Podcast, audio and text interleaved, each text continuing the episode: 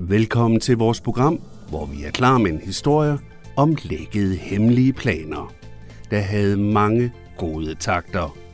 Og i sidste ende et noget udvandet udgave af det, som påstås at være verdens bedste skovlov. Intet mindre end verdens bedste. Men lad os lige begynde med lidt baggrundsviden. Mens for eksempel køretøjer udleder klimagasser, så optager skovene CO2. Med andre ord er skove en vigtig brik i at bekæmpe klimaforandringer. Derfor høstede EU-kommissionens nye planer om en kommende skovlov også klapsalver, da den blev lagt frem. Hos Verdens Skove anerkender man, at loven er et skridt i den rigtige retning. Men, ja, det kan du høre i udsendelsen, som kommer her. Med mig igennem telefonen har jeg Anne-Sophie Henningsen fra Verdens Skov. Og grunden til, at jeg ringer til dig, det er, at øh, EU-kommissionen har lavet et udkast til en lov imod import og eksport af træer, som kommer fra afskovning. Ifølge kommissæren, som er meget glad for det her forslag, som Virginius, der, som er kommissær for, for, for miljø, så siger han, at det er verdens bedste lovgivning. Er det det? Mm. Altså nu har jeg ikke selv hørt det der med, at det er verdens bedste lovgivning, men det er et rigtig godt skridt øh, i den rigtige retning, at vi nu i EU får den her lovgivning. Den har været rigtig længe undervejs, og været noget, vi har efterspurgt, og parlamentet har efterspurgt, og sådan set også øh, europæiske virksomheder. Når det så er sagt, så er der bare der er bare nogle huller stadigvæk, som gør, at, at vi i hvert fald er bekymret for, om den reelt set kommer til at stoppe afskovning i sidste ende. Øhm, så det, det er svært at sige, om det er verdens bedste, men det er et godt skridt i den rigtige retning. Det er bare ikke godt nok. Så du er kun halvvejs glad? ja, det kan vi godt sige. Altså, nu siger man jo, at man skal stoppe afskovning, men der er jo også andre øh, økosystemer rundt omkring i verden, som er utrolig vigtige, både for klimaet og for biodiversiteten, og de er jo ikke dækket.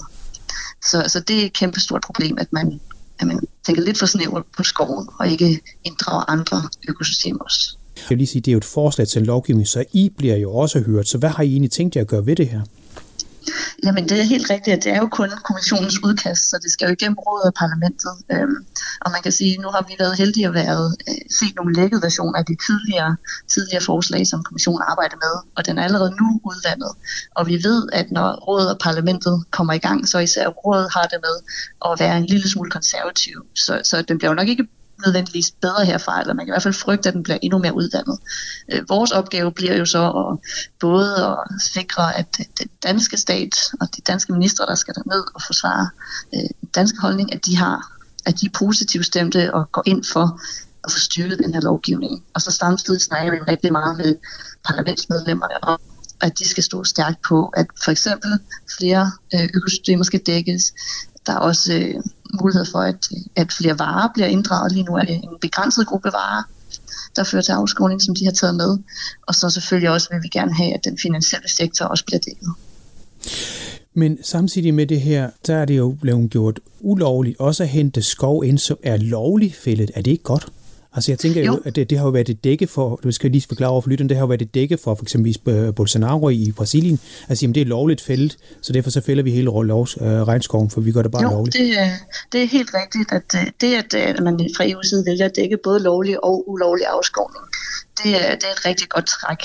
Og det, det er vi selvfølgelig også rigtig glade for og håber forbliver i lovforslaget. Og som du sagde i starten, så har man også valgt både at dække import og eksport, og det er selvfølgelig også rigtig, rigtig godt. Øhm, spørgsmålet er så bare, om, om det er godt nok i forhold til nogle af de ting, der mangler. I et opslag, som du lagde ud, der nævner du også man- menneskerettigheder. Det bliver du nødt til at forklare mig. Hvorfor hænger menneskerettigheder sammen med afskovning? Jamen, det hænger faktisk rigtig meget sammen. Altså, de fleste undersøgelser viser, at, øh, at oprindelige folk er de helt klart bedste til at beskytte naturen og har rigtig meget af biodiversitetsskov, som er på deres territorier. Og det vi ser er jo bare, at øh, når, når, når man så får afskovning og der er skovbrænde, så går det rigtig meget ud over de oprindelige folk og lokalsamfund generelt, som bliver troet, tvangsflyttet øh, og nærmest altså, fjernet fra den jord, de bor på. Så det er rigtig vigtigt, at når vi producerer varer, udover at vi selvfølgelig ikke skal få sig afskovning, så er vi også bare nødt til at tage hensyn til de folk, der bor i de områder, hvor varerne bliver produceret.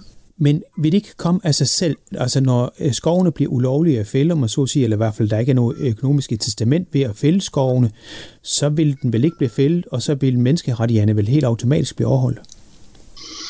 Det kan man jo håbe på, men altså, i hvert fald her hos, hos os i Verdens Skov, der har vi jo set, at menneskerettighederne, altså det hænger også meget sammen med de andre økosystemer, de er jo lige så vigtige, og der bor også oprindelige folk. Øh, og vi har også set, at, at hvis det ikke er alle varegrupper, der bliver dækket, jamen så vil der måske være afskovning, der fortsætter. Og så er de oprindelige folk kan være lige så presset, så er det måske bare på grund af en produktion til en ny vare. Ja, og nu nævnte du det, øh, at ikke alle økosystemer er med igen. Hvad er det for nogle økosystemer, der ikke er dækket? Jamen, det er jo sådan set kun skov, der er dækket. Der er en ret konkret definition med i kommissionens udspil til, hvad skov er. Så alt som savanner eller vådområder, som der også har været meget snak om i de sidste par år, de er ikke dækket. Øhm, og det er selvfølgelig bekymrende. Men der er vel ikke skov i savannen og i vådområder? Nej, det er jo lige præcis det. Øhm, altså, der er selvfølgelig nogle øh, savanner, som er såkaldte skovsavanner, for eksempel Cerrado i Brasilien, som blandt andet står for 70 procent af EU's øh, CO2-udslip fra øh, hvad kan man sige, import af soja. Øhm, så der er lidt skov, men det er ikke nok til, at det bliver defineret som skov i EU-kommissionens udspil. Men de her områder er jo stadigvæk rigtig vigtige, både for klima og biodiversitet. Og så nævner du også som et kritikpunkt den finansielle sektor. Anne-Sophie Henningsen, hvad er det med den finansielle sektor, som du gerne vil have haft med? Jamen det er jo i bund og grund det faktum, at den finansielle sektor er med til at investere i virksomheder, der forårsager afskovning. Øhm, og det skal de selvfølgelig også tage ansvar for. Så ligesom at man ikke må importere en vare, der har medført afskovning, så bør man heller ikke kunne investere i et firma, der har medført afskovning. Vil det have nogen effekt overhovedet, hvis den finansielle sektor, som jo øvrigt er internationalt, altså hvordan vil man forestille sig, at det skulle kunne lade sig gøre i grunden? Jamen altså, jeg er helt sikker på, at det vil, eller vi er helt sikre på, at det vil have en effekt. Man kan også se bare på COP26, hvor meget snak der var om, at den finansielle sektor skulle være med i, i det såkaldte skovløft, hvor de var med til at sige, at vi vil stoppe afskovning.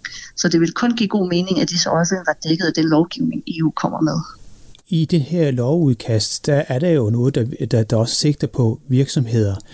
Øh, men så vidt jeg forstår, så er der noget af det, der bliver udvandet. Kan du prøve at forklare lidt, hvad det går ud på?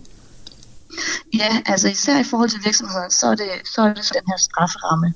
Altså der, de skal som en virksomhed, der, der hvis, de, hvis den vare, du producerer eller importerer, er dækket af, af den lovgivning, så skal du sørge for, at du ved, hvor den er lavet henne helt geografisk med, med koordinater osv. Du skal lave en risikovurdering, og du skal mitigere, hvis der er en risiko for afskovning. Men der, hvor det så er blevet udvandet, det er, hvad der så sker, hvis du ikke overholder loven. Så i det udkast, eller i den lækkede version, vi så tidligere, var der faktisk mulighed for, at virksomhederne kunne blive straffet kriminelt, altså ved en kriminal en øh, straffedomstol. Den, øh, den paragraf er fjernet, så nu er det eneste, der kan ske for virksomheder, det er, at de potentielt modtager en bøde. Og det kan selvfølgelig også være nok, men det er selvfølgelig ikke lige så afstraffende eller lige så afskræmmende, som hvis du kan risikere fængsel. Så hvis du sådan skal kigge på fremtiden nu, hvordan kunne du godt tænke dig, at den ser ud, og hvordan tror du, den bliver? Oh, det var et godt spørgsmål. Altså, vi håber jo her hos Verdensskov, at den bliver bedre. Altså, at den kommer til at dække nogle flere økosystemer. Gerne alle økosystemer selvfølgelig. At man ikke skældner mellem varer, men bare ligesom siger, at det skal være alle varer, der fører til afskovning, og at det er alle europæiske virksomheder, også den finansielle sektor, der er dækket. Men jeg tror desværre, at, øh, at vi skal kæmpe for, at det udspil, der er nu, også er det, der ender med at være den endelige lov. Hvad kan borgeren gøre i sig selv? Jamen altså, borgeren har jo selvfølgelig også en rolle at spille. Øhm, og man kan jo være opmærksom på, hvad det er for nogle varer, man køber. For eksempel tjekke, om der er palmeolie i de produkter, man køber, øh, eller om det, om det er for eksempel, hvis man spiser øh, oksekød eller svinekød, om de er fodret med soja. Så generelt så kan man overveje, hvilke varer man køber, når man er ude i sit supermarked.